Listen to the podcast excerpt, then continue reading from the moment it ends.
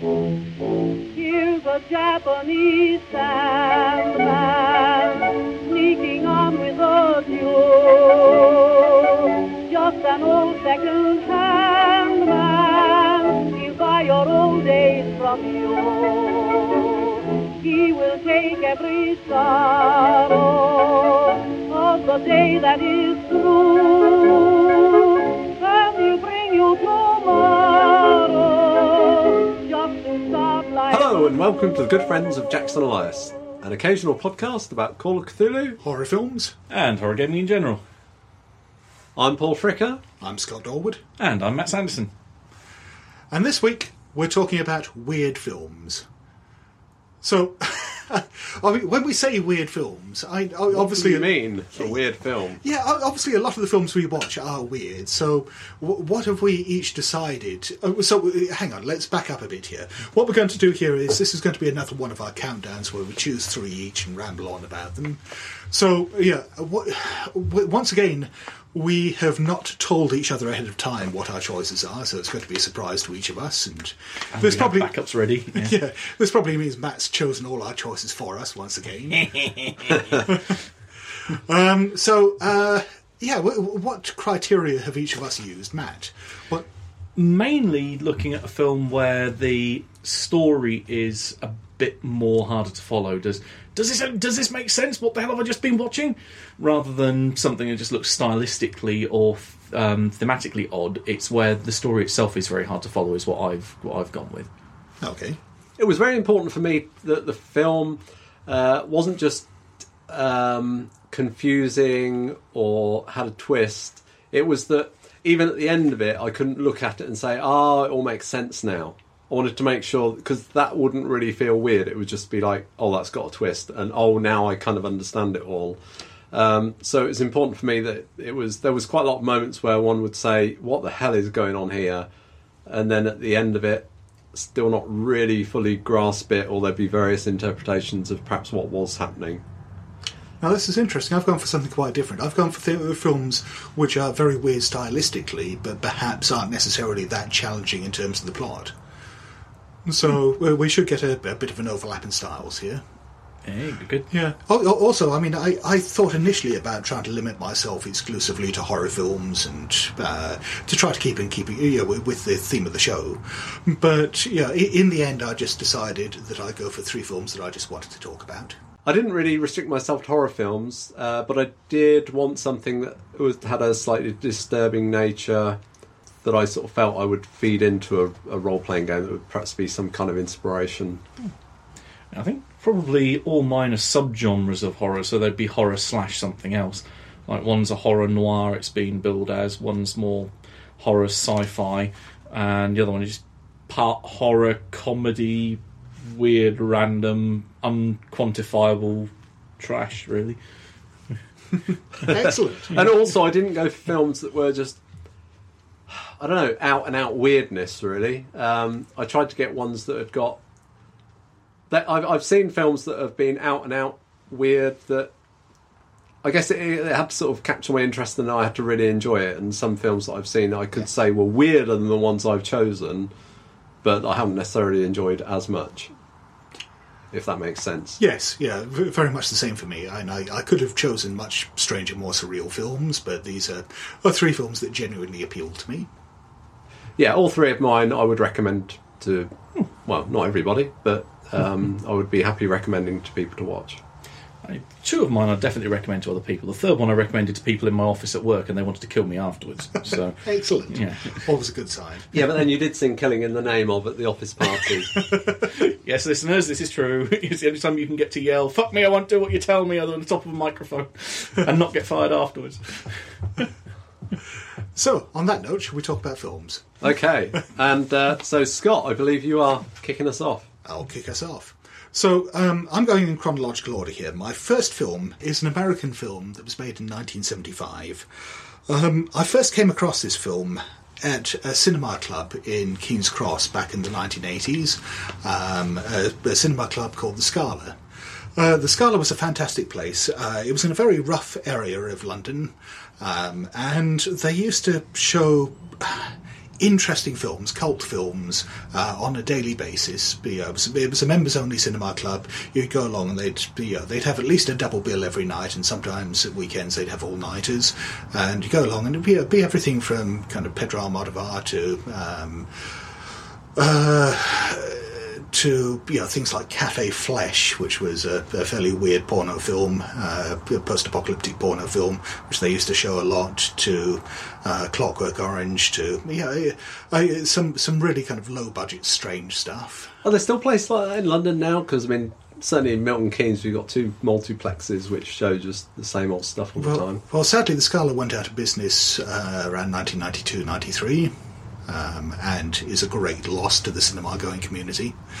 But there, there was one film in particular that they used to show regularly there. They had one of the few surviving prints of it. Um, and th- th- this is going to earn us the explicit tag on iTunes when I talk about this film. uh, so, so be warned. Um, it's a film called Thundercrack. Um, and it- it's got an interesting history to it. The history that I've, I've heard and I've read about, I don't know how true it is, uh, is that a bunch of investors decided they wanted uh, to make some quick money by investing in a porno film. Um, and so they, they hired a director and a writer who had done a few odd projects before, um, but not necessarily you know, straight pornography. And they hired them to, to write and produce this film, and they produced this incredibly strange black and white art house black comedy gothic horror uh, pornography um, which I, it, it is pornography there, there is a lot of uh, unsimulated sex in it uh, there's a sex scene about every 10 minutes or so but at the same time, it is one of the fucking weirdest things that you will ever see in your life. The, the basic premise for it is a kind of classic old dark house film. There's this mad old alcoholic woman living in this house in the middle of nowhere. Um, who finds herself uh, suddenly playing host to a bunch of uh, refugees from a storm that's been going on outside. Uh, different, you know, a few- different colours of people. They've been cut off by the river, uh, you know, blowing the bridge out, and they just need shelter from the storm. So they come to this place. And this, this woman hasn't had company for some time, and you know, as, as things develop, it turns out she and her family have got a bit of a strange history, and um, she brings them into her sort of strange little world, whereby you know, for a start, you know, she gets them to change out of their um, uh, their wet clothing in a room uh, that is basically filled with sex toys. Uh, while she uh, uh, watches through a hole in the wall and masturbates with cucumbers, um, and certainly one of the cucumbers ends up being eaten by someone later on who comments on the rather unusual flavour. Um, but uh, it, th- it then gets stranger and stranger as it goes on. I, I, fr- from the pornography aspect of it, one thing that's that's fairly unusual, particularly you know for you know 1975, is not only is it a fairly hardcore film, but it's um, it's pretty equal opportunities. There, you know, there, there's uh, men having sex with women and men having sex with men, women having sex with women. It's you know, uh, all of the characters in it seem to be bisexual, and everyone fucks someone else, you know, one of the others at some stage. It seems. So. Um, but yeah, the um, the story as it goes on is just wonderful.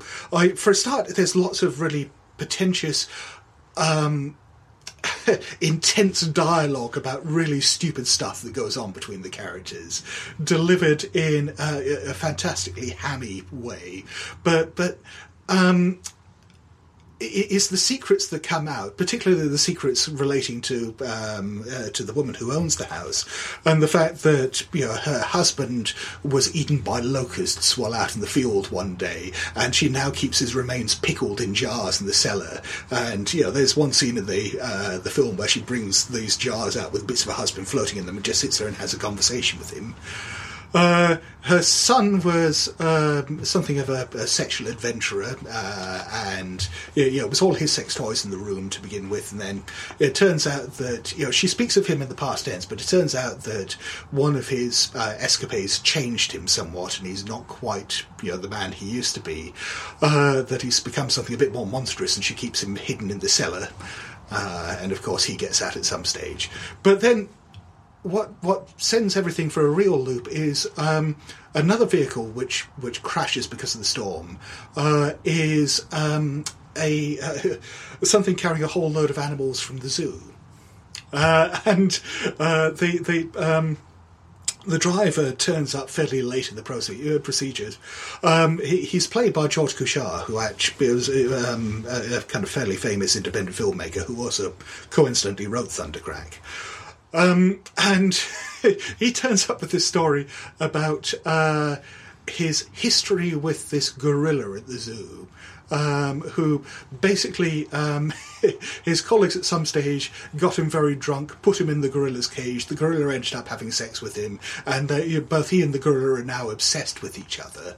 Uh, and he's a bit concerned because the gorilla's broken loose uh, in with all the other uh, uh, zoo animals. He's got a bit of a violent history, and he's he's you know trying to work out whether you know to give in to his desires or try to protect everyone else, or you know, and and so of course it ends up with him in a wedding dress uh, in the son's bedroom, trying to attract and seduce the gorilla to keep everyone else safe.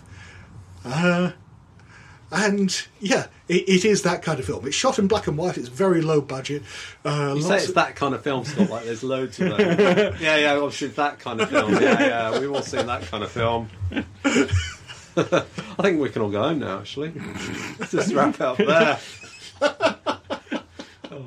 I, I do remember you telling me about this film a long time ago, and I think the two enduring memories were the uh, the, the marriage scene to the gorilla and the cucumber. Yeah.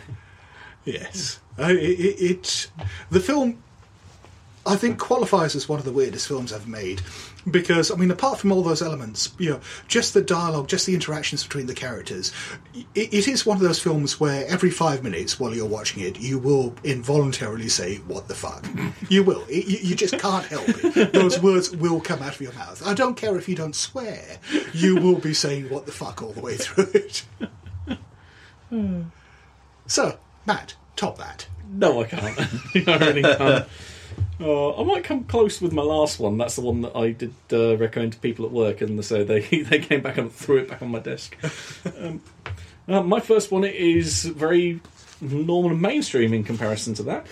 Um, jumping forward a few years to 1997, um, the only film I can think of where Bill Pullman plays a jazz musician.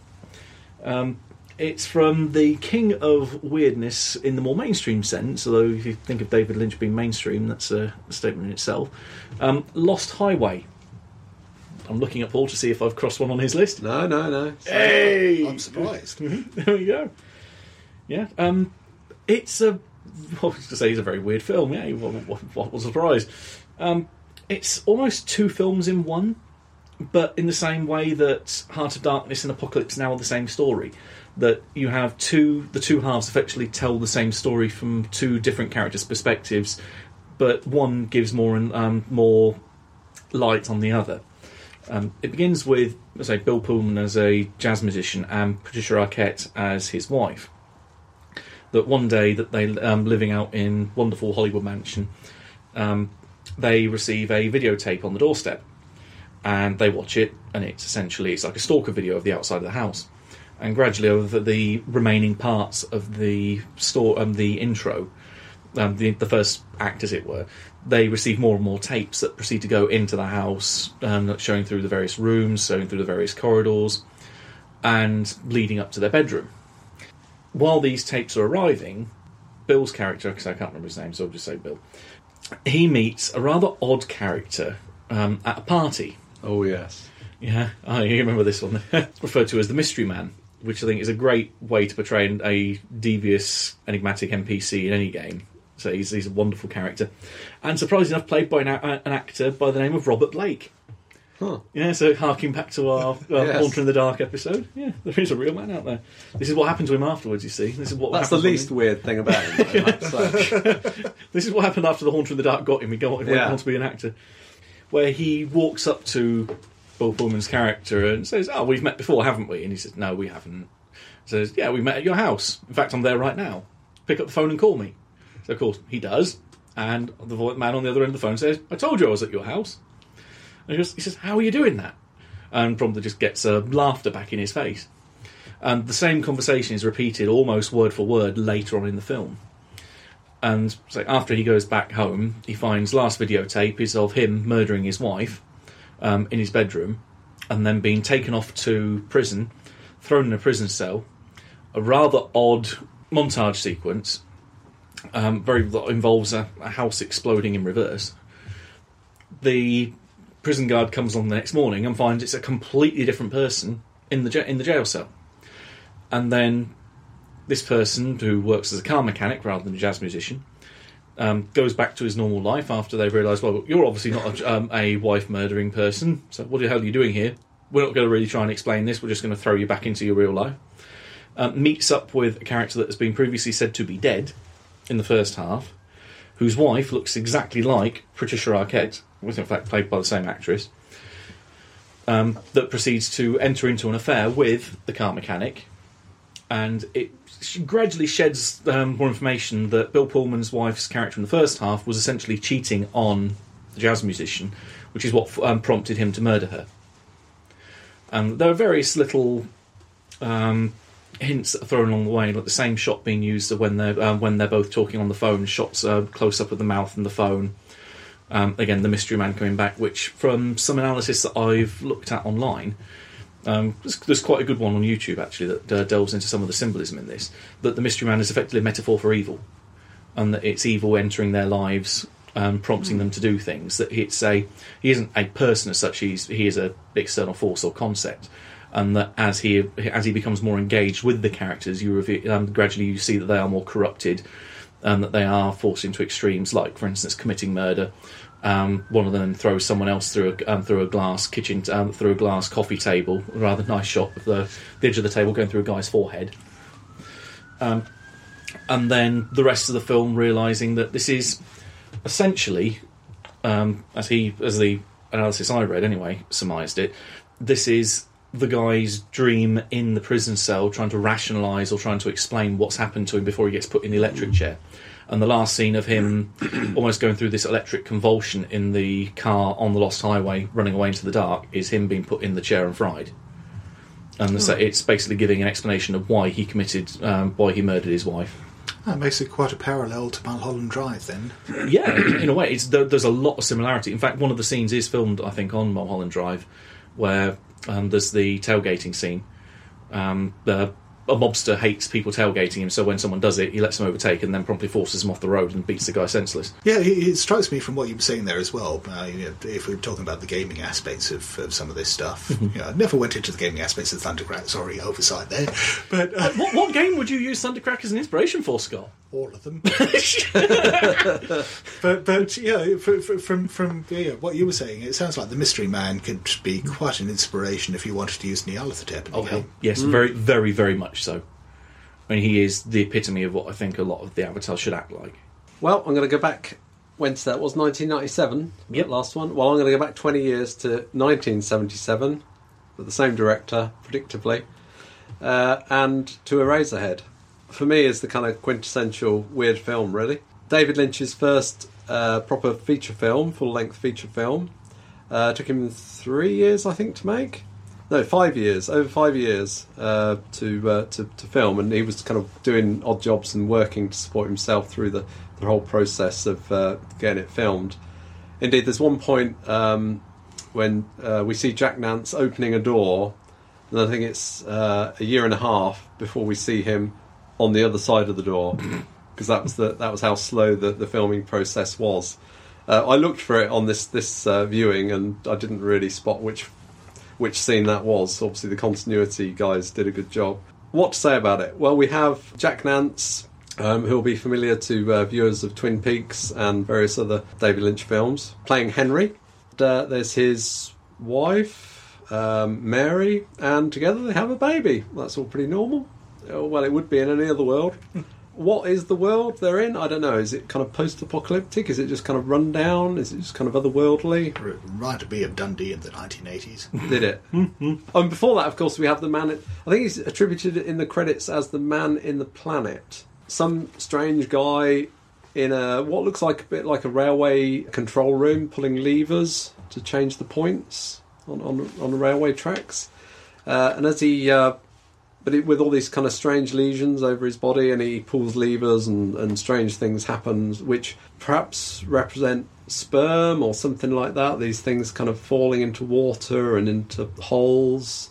The whole thing is shot in, in black and white, which I think probably adds to it, given it is kind of low budget. It's perhaps easier to get away with some of the special effects in black and white. But actually, the special effects stand up very well, given that it was a kind of low budget or relatively low budget film made in the 70s. It remains reasonably timeless, I think, um, and still just as watchable and just as disturbing. One of the strange things is the mutant baby that Henry and Mary have. Is this strange thing, which is clearly their baby, and they're kind of looking after it and uh, have strange apparatus to try and uh, keep it alive when it gets sick. Lynch has never discussed how he made this thing or what it is. People have theorised it was an embalmed calf fetus. When they looked at the rushes, Lynch even made the projectionist uh, cover his eyes so that um, only Lynch saw the rushes. Yeah, apparently, again, a kind of a um, story is that Lynch went and buried it somewhere and uh, ceremoniously kind of got rid of it, but He- He was trying to cover up the fact that he was using his own child. maybe so. but yeah, it is a pretty strange thing, and it is a very good special effect. Oh, it is absolutely nightmarish and utterly convincing. The mundane things in Henry's bedroom, it's kind of a rundown, seedy bedsit room, mostly taken up by his double bed and a few uh, mundane kind of um, cabinets. One of which has got a drawer in which he opens and drops things into a bowl of water inside. Who knows why? And then by his on his bedside cabinet, he doesn't have a pot plant, but he has a kind of David Lynch pot plant, which is the pile of earth with this kind of half dead tree sort of stuck in it. Why wouldn't you? Hey, And of course, there's the woman who lives in the radiator. Well, yes. He uh, this seems to be a sort of fantasy of his, or well, this as much as we can surmise. Uh, he first sees her. I think he's laying on the bed, kind of looking at the radiator, and um, yeah, there's this strange woman that lives behind the radiator, and it it very much reminded me of the scene in uh, Mulholland Drive when we go to the cinema, when we go to the theatre, and and there's the woman singing. Um, Silencio. yeah. Um, and the, the the set and everything for her, the woman behind the radiator, is very much like that set. You said the woman in Mulholland Drive didn't have ovaries on her face. That is true. that is true. Yeah. Um, beyond that, if you haven't seen it, then yeah, well, you know, treat yourself. Um, I know certain people who who still, you know, 20, 30 years later, still can't bring themselves to watch the whole thing, having seen bits of it in the past. I think it's one of those. I think Lynch is often accused of just being weird for weirdness' sake. I think that's wrong. I think um, if you just try and be weird for weirdness' sake, I don't think you achieve what he achieves. It kind of takes you to another world, really, if you can kind of tune in with it. He's, he's very reluctant to make any comment about what his films are about um, or to elaborate on them. He just thinks that the audience should make their own mind up and, and form their own opinions. Um, it gets great um, accolades from other directors. Kubrick made the cast and crew of the uh, The Shining uh, watch it to get in the right frame of mind for making the film. Uh, Mel Brooks saw it and offered uh, Lynch The Elephant Man, um, which fortunately uh, David Lynch took up. George Lucas saw it and asked Lynch to direct Return of the Jedi. But everybody got Return. Do you remember when we talked about Cronenberg? He got offered Return of the Jedi. I seem to recall. Um, No one wanted to be if only, with if only David Lynch and Cronenberg had teamed up to make Return of the Jedi, how good would that be? We, been? we'd still be having nightmares about the Ewoks. You're not. different type of nightmare. Um, yeah, uh, I mean, what else can you say apart from man-made chickens? Really? So, for my second choice, I I've also uh, chosen a film from 1977, uh, but this one's a Japanese film. Uh, it's a film called House. It's, it's a very difficult film to describe because it's it's a, explaining what makes it a weird film doesn't fit very well into words. Um, The poster's I- pretty weird from what I remember. Yes, yeah. I, everything about what makes this a weird film is part of the visual style. Um, it is ostensibly a horror, a horror film, but it is maybe the least horrifying horror film ever made. Or tell that. what? The least horrifying horror film. Yes. There'd be some competition for that, I would think. That, that, that sounds like an episode we should do, you know. Yes. yes. but but yeah, this there is no attempt really to make this scary. Um, now the, the director is uh, a chap called uh, uh, Obayashi. Uh, he made another horror film later on called The Discarnates, which I, I remember seeing back in the nineties, uh, which is an altogether different film and is actually quite disturbing, uh, but you know in a very sad, poignant way. But there's yeah nothing disturbing about about this film at all. Um, the, the the basic plot is a group of Japanese schoolgirls uh, had planned to go on holiday together um, uh, during their summer break. Um, one of them has a falling out with her parents uh, or with her father and her new stepmother, and decides to make contact with her aunt, who she hasn't seen since she was a kid. Um, and yeah, ends up taking all her friends on holiday to the, the aunt's house out in the Japanese countryside. It turns out the aunt is a hungry ghost. Uh, that um, she uh, died sometime after the uh, the Second World War. That uh, she pined away because her love was a fighter pilot who died during the war, and since then she has kept herself alive basically by eating young girls. Um, and oh, well, alive may be the wrong word, but she kept she's kept herself going.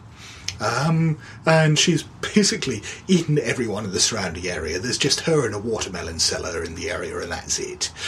And yeah, the, the girls go along to the house. They get devoured by one by one. Uh, there's a witch's cat involved. Yeah, I mean, it, it all sounds like a fairly basic horror story.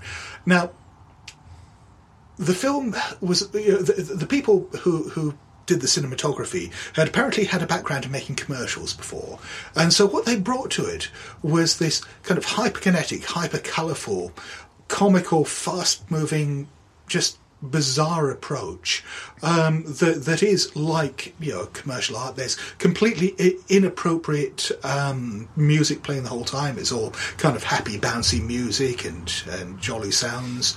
The, you know, the, it, whenever there's an action scene, it's done in a completely unrealistic way with wire work and stuff like that. Um, nothing about this film visually kind of makes sense as a horror film. It's, it's all done no, not even really for laughs, but that, I, I'm, I'm struggling to describe it here because there's nothing else I can compare it to. But again, you know, like like Thundercrack, uh, you you will just spend the, the entire time sitting there going. So what is it makes it so weird? So let, let, let me find some uh, examples of scenes. Um, there is. Th- th- There's a scene where one of the girls, uh, uh, all of the girls are known only by their nicknames, which apply to particular uh, personality traits. They're all very one-dimensional characters deliberately, and the names reflect this. So the the, the lead girl is called Gorgeous. Uh, there's Fantasy, uh, who lives in her own little dream world, and of course, anytime there's something weird that goes on, you know, she's the one that witnesses it, and everyone's always afterwards, ah, it's just fantasy. Uh, there's Kung Fu, who I, I think you can guess what her trait is. There's Mac, which is short for stomach because she eats everything in sight. Uh, there's Prof, who reads a lot, and there's Melody, who plays musical instruments. And there's a scene where Melody goes along, uh, finds the piano in the music room, and starts playing it. And this whole kind of psychedelic thing kind of comes up, going along with the music, and lights in the piano, and the, the, the skeleton in the corner starts dancing along to it. And you know, her finger, uh, uh, her fingers start getting chopped off by the piano, and she ends up being eaten by the piano. And when one of the you know, the music's still playing, and when one of the other kids comes through later, they can just see her fingers dancing along the keyboard, her severed fingers uh, just playing. Um, and the skeleton's still dancing in the corner and stuff. No one ever pays attention to the fact that the skeleton's dancing, but um, Okay. so yeah, I mean that, that's a fairly typical Typical. yeah, mm-hmm. yeah. I, th- th- the thing is, I once the weirdness starts, it doesn't stop. It's just yeah, it, it's.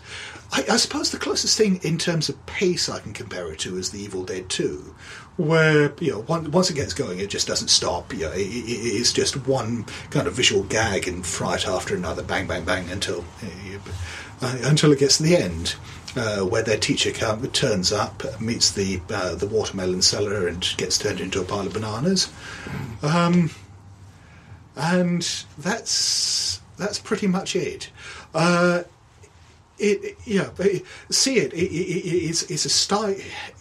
It's a stylistic um, novelty. Uh, it, it's a unique film. You will never see anything else like it, uh, and it is utterly, utterly bizarre.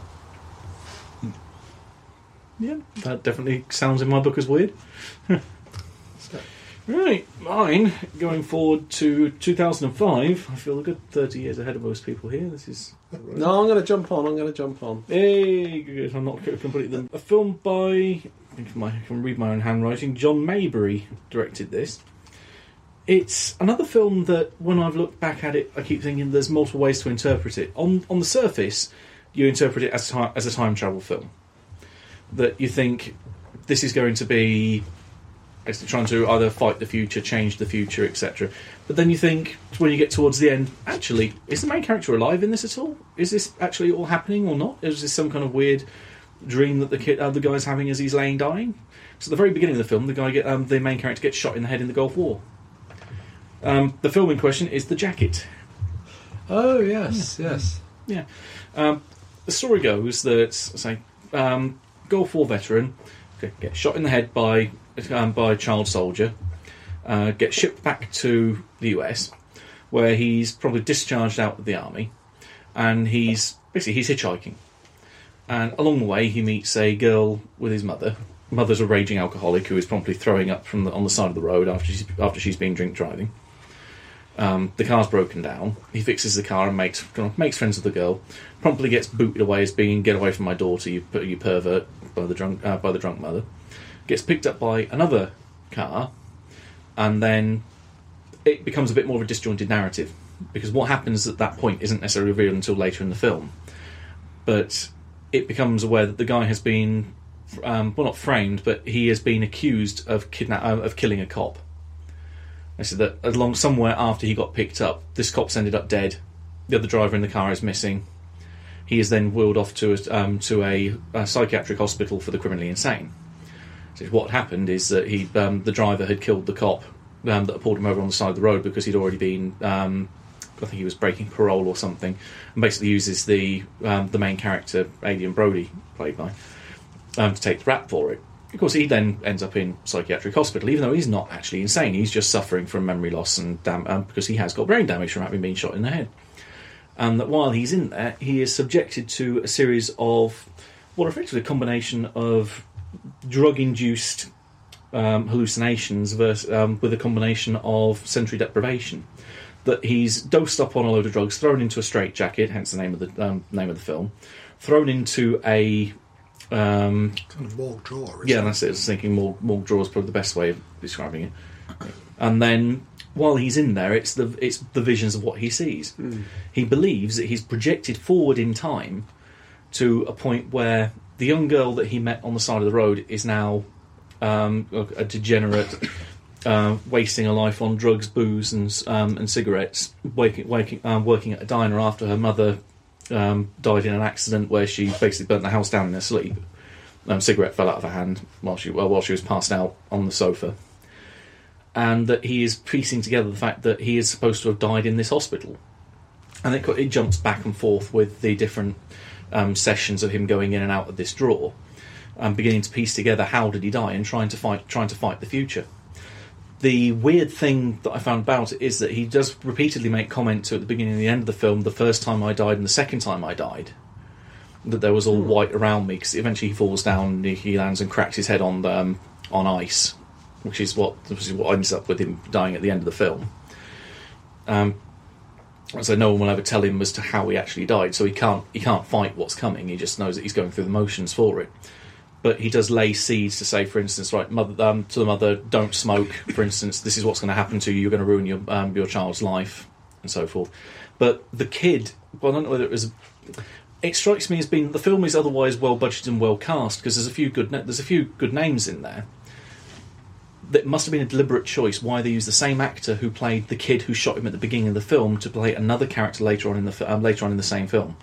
Oh, do they? Yeah, it's the kid that's the, there's one of the kids that the nurse who's looking after him is having prob. I can't remember what the condition he's got is, but You think that got to be a directorial choice, really, not just a coincidence? yeah, exactly. Which Yeah. makes which makes me think if it's the same thing that this is the key there is that it's she um Adrien Brody tells her, the nurse, the way to solve his condition is by giving him electroshock therapy.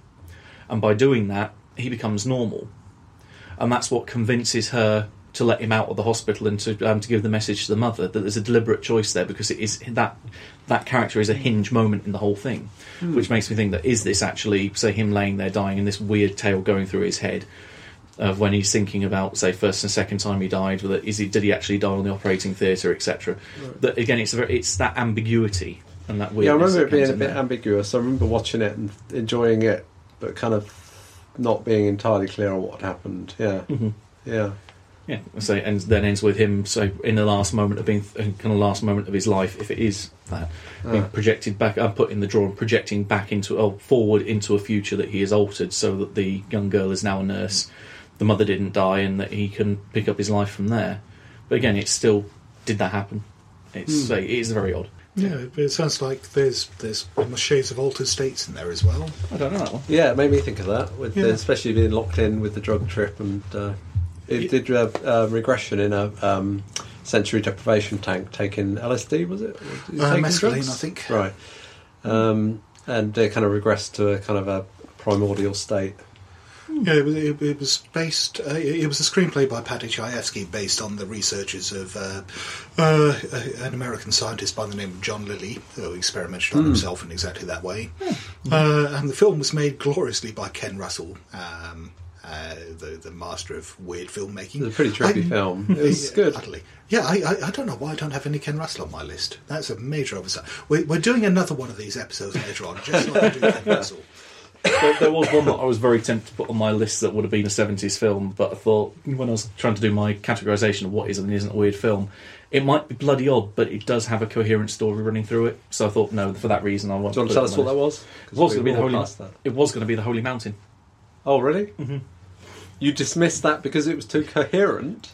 But yeah, the, the story was co- the, Jesus. the story was coherent. Was it? Yeah, What film were you Give or watching? take. Give or take, yeah. in- in it, was, comparison- it was allegorical, but yeah. but It, it was it was a good symbolist versus met, um, symbolist versus um, shit. What's the other one? Surrealist. Surrealist? Yeah, um, surrealist film. That it, but it did make sense that it was the man's journey into spiritual enlightenment, and that it was them going forward up the hill to try and become one with the gods, and that it, they transcended the medium in which they were in.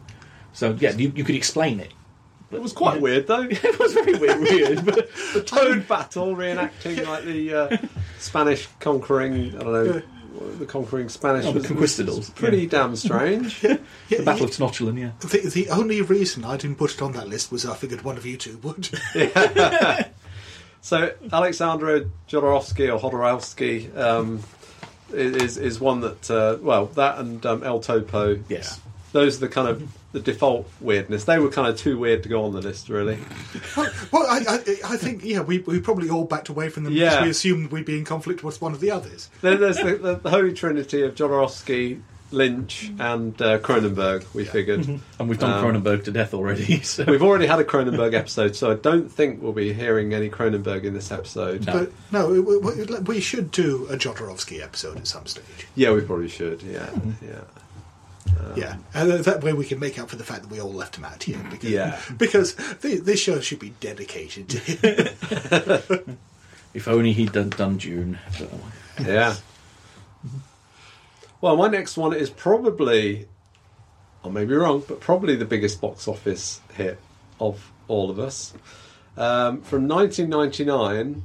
Um, and I think this was what made it all the weirder for me. Actually, was watching it first time probably about ten years ago, and um, sitting down on a Friday evening uh, and uh, sitting down and watching it and thinking this is going to be a fairly kind of um, run of the mill Hollywood film. You know, I've heard it recommended by friends who went to the cinema to see it, and um, turned out to be remarkably strange. Was uh, being John Malkovich. oh yes. oh, yeah. Um, so uh, it starts off with a puppeteer uh, married to a, a woman who keeps a range of pets um, who are um, receiving psychotherapy, which is kind of a bit weird in a kind of Woody Allen esque kind of uh, way. He then replies to an advert just looking for somebody with fast hands.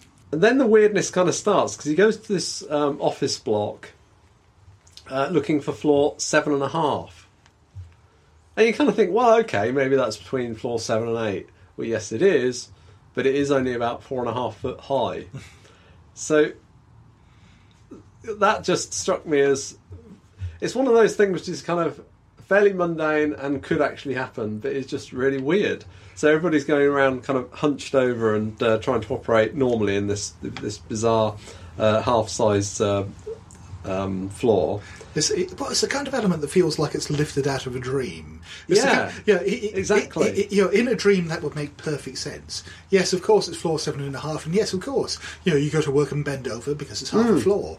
And in a dream, you just accept that as part of the logic of, of what's going on. And it on. does kind of get accepted by people. They do kind of question, isn't that a bit weird? But then they kind of accept it. Yeah. I think you pretty much described one of my former jobs as just going to work and getting bent over. In my case, it's getting bent over a table. You were an extra on Thundercrack. Moving on. a, a few, you know, minor kind of odd things happen, um, which, which just seemed like slightly uh, odd comedy. Um, the boss is over 100 years old. Um, the receptionist can't understand a word the guy's saying, even though he's saying it quite normally. Then the real weirdness starts when something falls down uh, the back of a filing cabinet, and the main character moves the filing cabinet out a little bit to reveal a small door in the wall. So he pulls it out, and in the door in the wall, uh, which looks like a sort of a maybe kind of size one might expect a little safe to be or something like that. It's kind of a, a very old-fashioned door, and it seems to open into an earth passage or a passage into the wall. And he starts climbing through it. And up to the, this point, it hasn't been that weird. But then he just kind of slides down this this hole in the wall into John Malkovich's head. and everything he now sees is through John Malkovich's eyes. Well, if that's not weird, I don't know what is. And then he um, he, he gets turned out of it at some point, you know, after his uh, time's up. Um, he gets turned out onto the is it Jersey Turnpike or somewhere like that. yeah. Um, and um, yeah, and then well, it just kind of gets weirder from there on, really.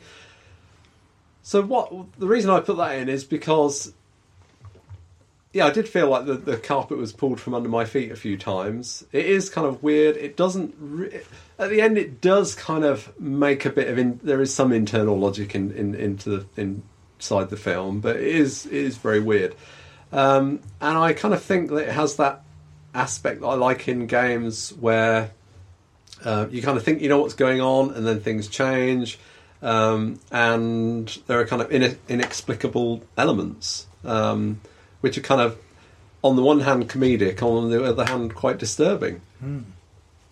And and the screenwriter, you know, this Charlie Kaufman, Yeah. seems to specialise in that. You know, he he very much kind of lives on that border between you know quirkily humorous and absolutely fucking nightmarish. And went on to do Eternal Sunshine of the Spotless Mind. Yes, and adaptation and uh, Synecdoche, New York, which is an amazing film. Oh, I've not seen. Yes, Yeah. yes, yeah.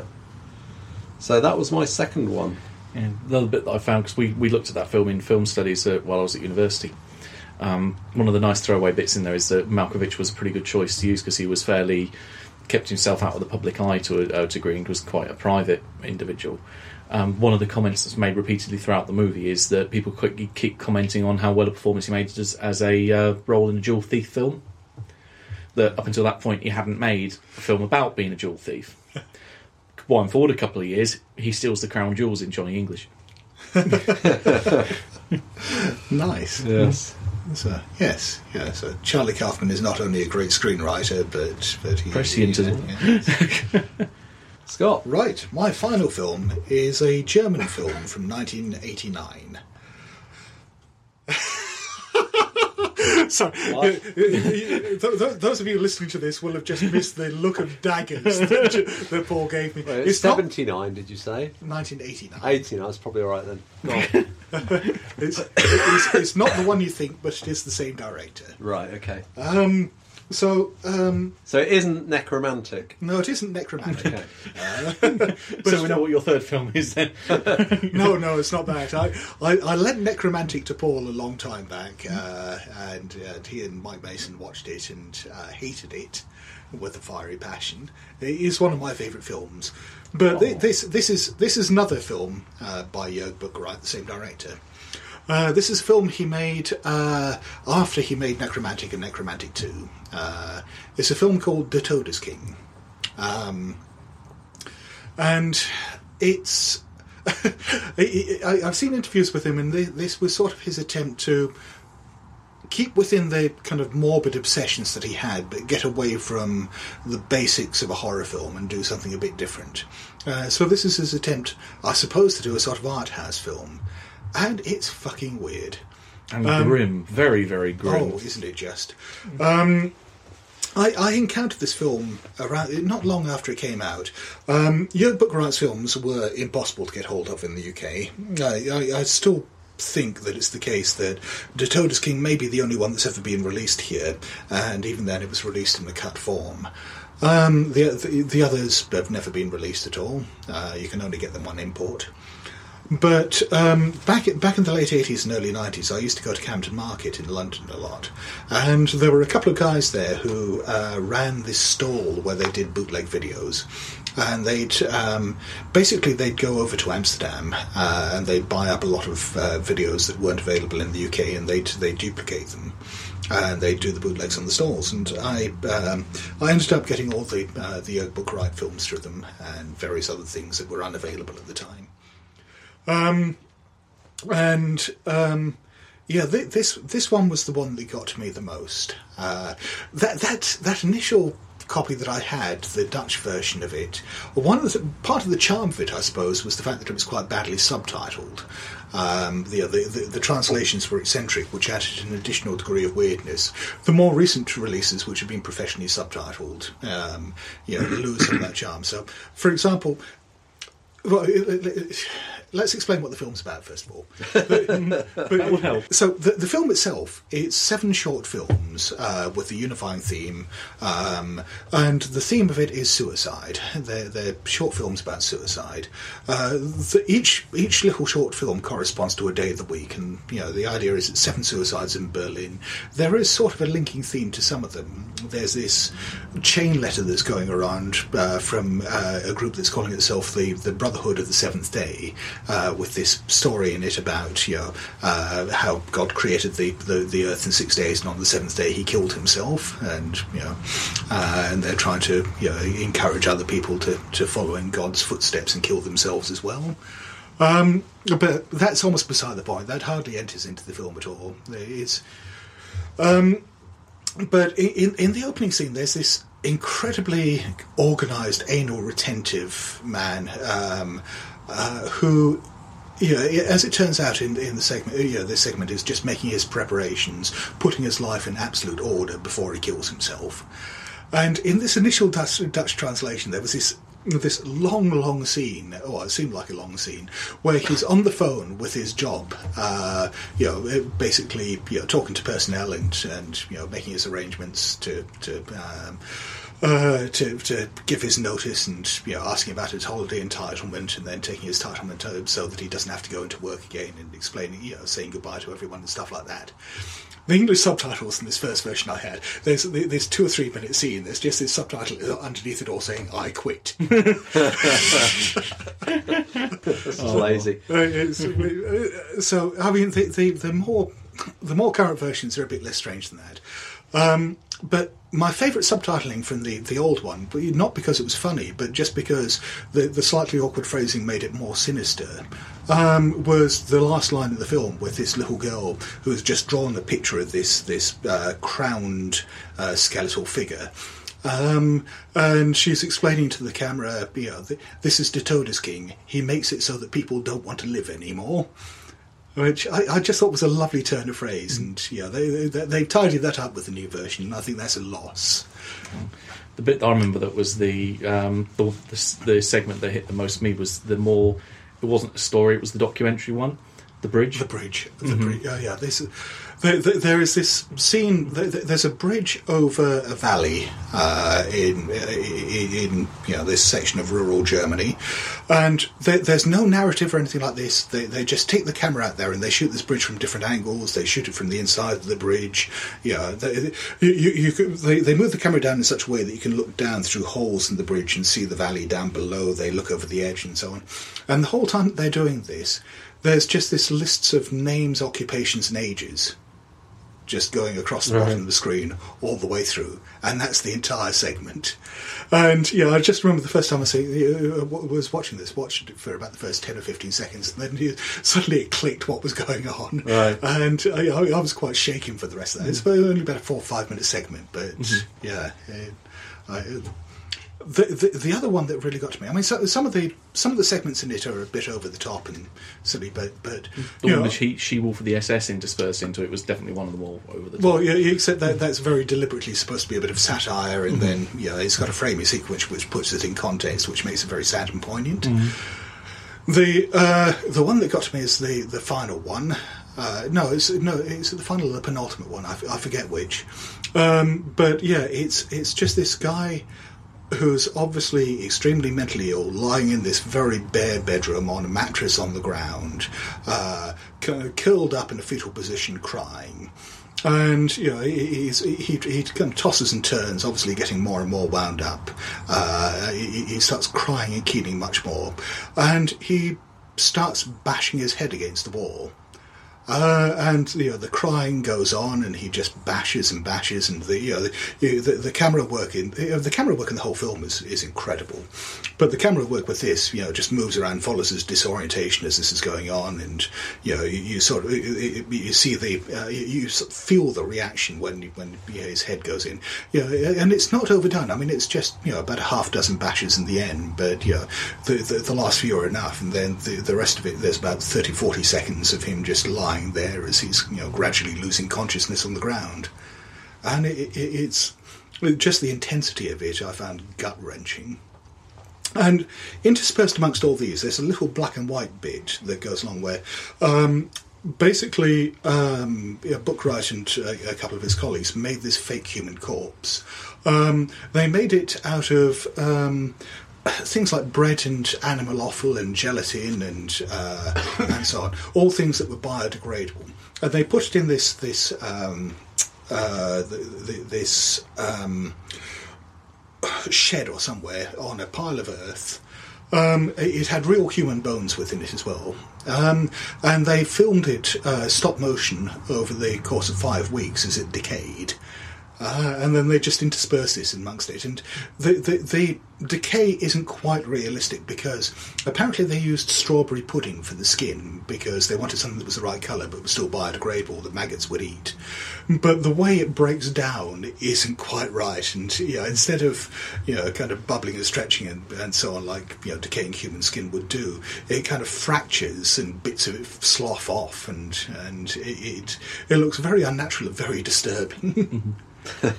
Um, but yeah, there, there is no single narrative all the way through this. There's just these these short snippets, these insights into you know the ends of desperate lives and very sad people. Um, it's the music in it is haunting. It's just very spare piano score for most of it, or um, you know, some violin work um, that makes that, that, that makes the whole thing an incredibly emotional experience. Um, it's a disorientating film. It's a disturbing film. It's a moving film, and it is utterly unlike anything else I've ever seen. And yes, it is fucking weird. Yeah, I agree. That was definitely an impact when I saw it as well. Well, from emotionally distraught, hey, what a surprise that's on Scott's list, um, up to a, what could be described as a horror comedy for mine, Oh, uh, for my last one. And we have. yeah, well, this is from 2010, from Quentin Dupieux. I think he's a French director. I'm not sure if I get the, got the surname. Scott's grinning. I think he's worked out who it is. No, no, that was your pronunciation. Oh, fair enough. Yeah, it just- it begins with a D. Right. It's on the surface. It's quite a, quite a normal story.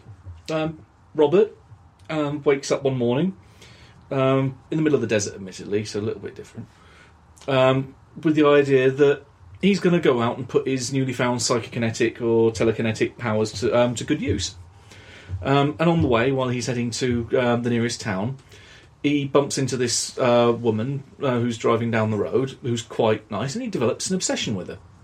So he starts going into town, and he's kind of made it his mission that he wants he wants this he wants this girl, that she will be she will be his.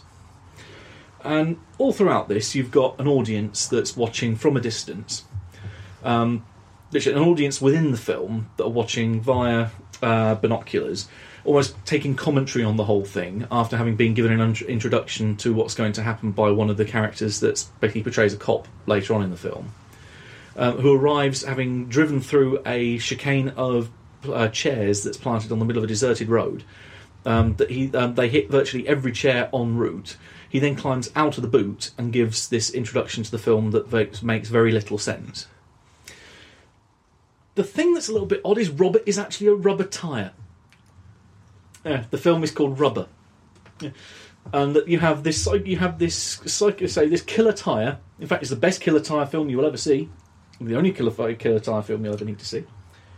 Um, that rolls around, and as soon as he see, he comes across people he doesn't like, like cops, he does the whole scanner thing. He he vibrates, he wobbles, and then a cop's head explodes. Okay. Yeah, he, he rolls he rolls around. He holds this town to ransom, um, desperately trying to get hold of this girl while while the rest of the audience watch. And the audience are gradually being killed off by having been poisoned by the producers, to the point where eventually they're hoping that all the audience are dead, and that then they can wrap the film up. Except one of them decides, "Ah, "I'm going to catch you at your own game. I'm not going to eat or drink anything." So he sits there and he's watching through the whole thing. And eventually they thought, "Well, we've got to carry on the story then." Crap, we haven't thought of what to do from here. and uh, so the, the tyre keeps on doing its rampage, um, and eventually they blow it up. So what happens when you blow up a rubber tyre? Well, of course, he gets reincarnated as a tricycle and starts coming and comes back for more. I think you've outdone yourself with this one, Matt. Are you sure this is a real film? You didn't I- I have got- it is. I have got it on DVD and I inflicted it on my workmates. Yes, it is a real film. Your workmates have a lot to put up with. this is why they came back and said never again. So, so you, you don't want me to pass on my copy of Thundercrack for you to lend to them?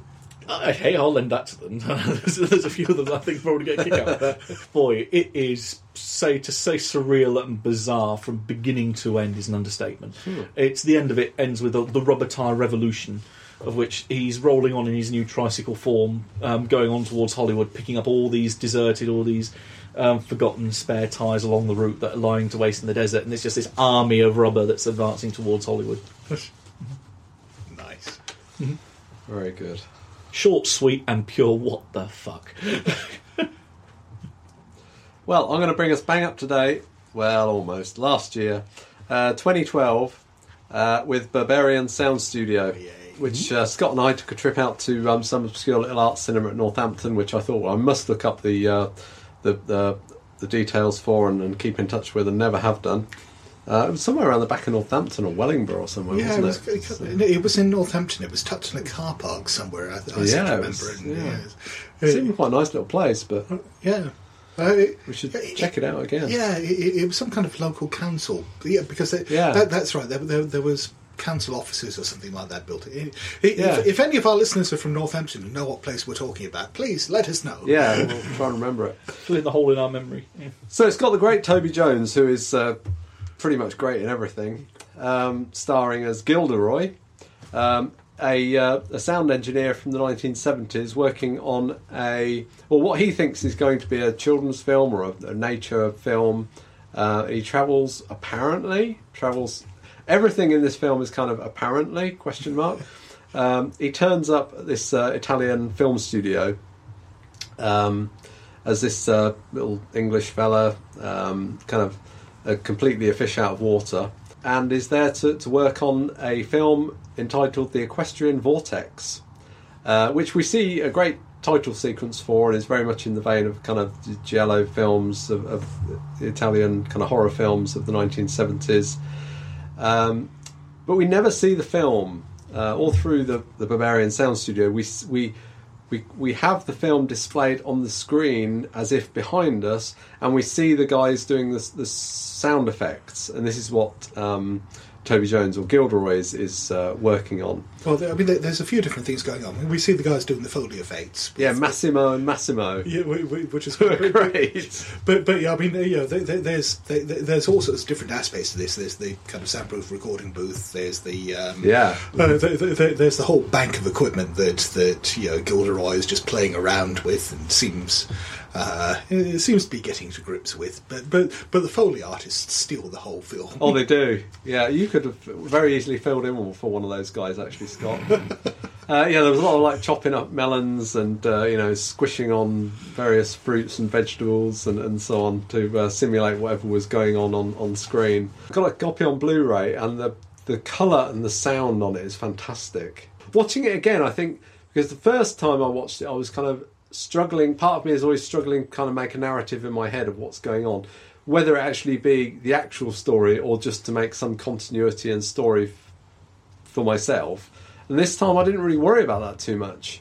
Um, and just let it drift over me. And there's all this kind of 1970s kind of analog equipment that he's kind of working with, and tape spooling and, and various bits of equipment and so on, which and which is beautifully beautifully filmed um, with fantastic music and sound.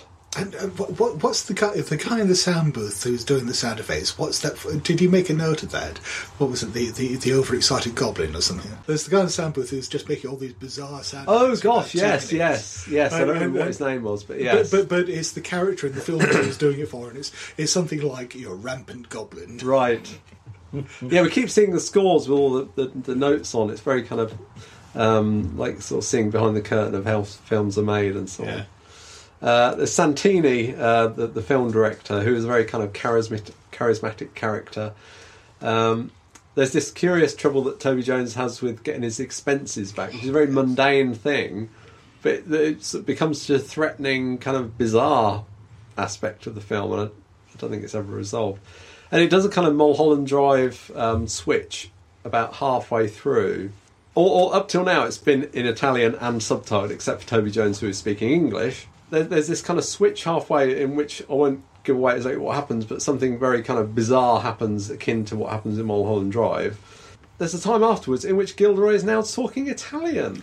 D- despite the fact that he's made it very clear before that he doesn't speak a word of it. No. Yeah. And we're seeing some of the earlier scenes that we saw before, but now he's in them and he's talking Italian.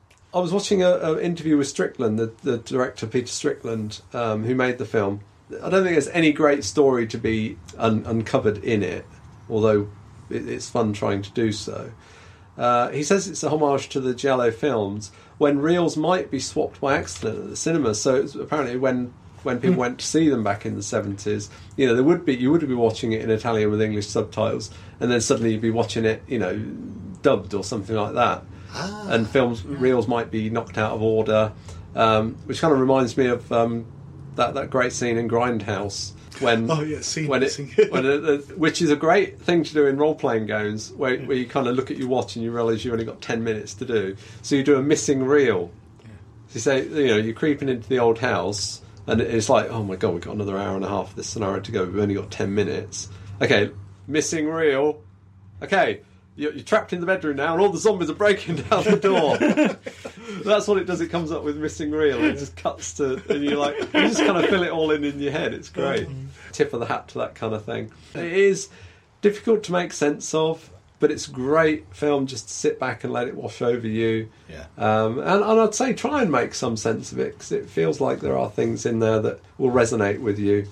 But, but the last act is completely ambiguous. Hmm. Um, if, if, you, if you're looking for a film with a nice, tidy resolution, you will hate Berberian Sound Studio. Um, but if, if, if you know, you've spent an hour listening to to us talking about weird films, if you made it this far, you'll probably like it. Yeah, I think you should. So, um, well, we hope that's enough weirdness to keep you going for the time being. Do seek out some of those films if you haven't seen them. Uh, we'll put some links up on the website uh, to you know, places where you might be able to get hold of them. Yeah. And if you watch Robert, don't blame me. Yeah, uh, and and and if you watch Thundercrack, don't Blame blame, Scott. Yeah, I mean, I'm sure we all had a few films on there that, that didn't quite make the cut. I, I, I, Um, I seriously think we should do a follow up here because yeah, I, I, I had a short list to begin with of something like ten films. Something that did occur to me, um, and this is something to, to bring up with the listeners. as I was thinking about other top threes we could do, and as I was looking through my, my films, I thought top three time travel films. Yeah. I've almost got. Ah, the jacket would have been on that list as well. Well, you know, there's going to be overlaps. Oh, you shot your what now. Yeah, Top three films with twists. Because there was a, one or two films with twists that I didn't put into the weird films because they were kind of weird as you watch them, and then they've kind of got this twist, and then you think, oh yeah, that kind of makes sense. Yeah. Um, I know what So- would be on the top of my list for that one.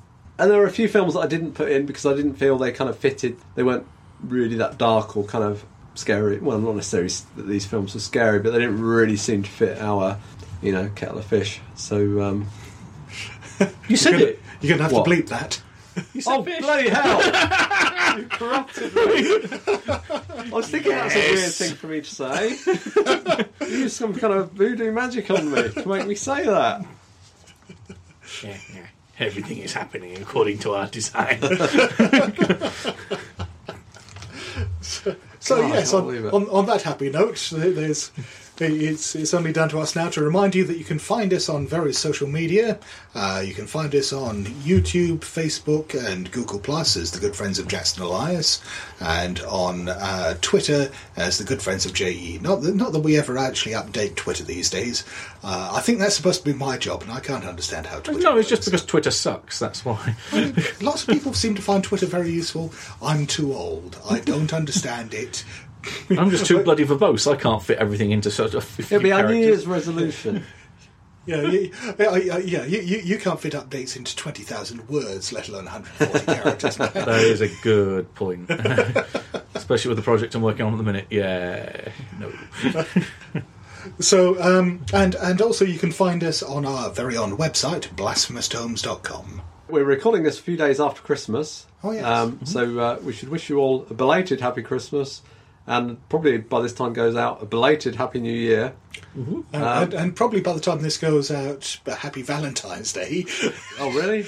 We should wrap everything together. You Happy, happy Burns them- night as I well. want to be lis- wishing the, the listeners a happy Valentine's Day. we Oh, are looking. something- Yeah. Something weird something about a bit this. creepy about that. we need to take a photo of Scott in his hat and his and his, you know. I mean, all of us in our hats. You mean? In, in, Oh, yeah. in my creepy serial killer hat. I'm living Yeah. with a normal hat here. It's, You're wearing a fucking fedora. It's, it's a normal hat. That's fairly normal. Yeah. I have to say, it's the most normal of all of us. Yeah, tea cozy, stalker, fedora. What? On that note, Yes. On that note, we bid you good night. cheerio. and farewell. In the dawn when you wake, and you'll be a bit older.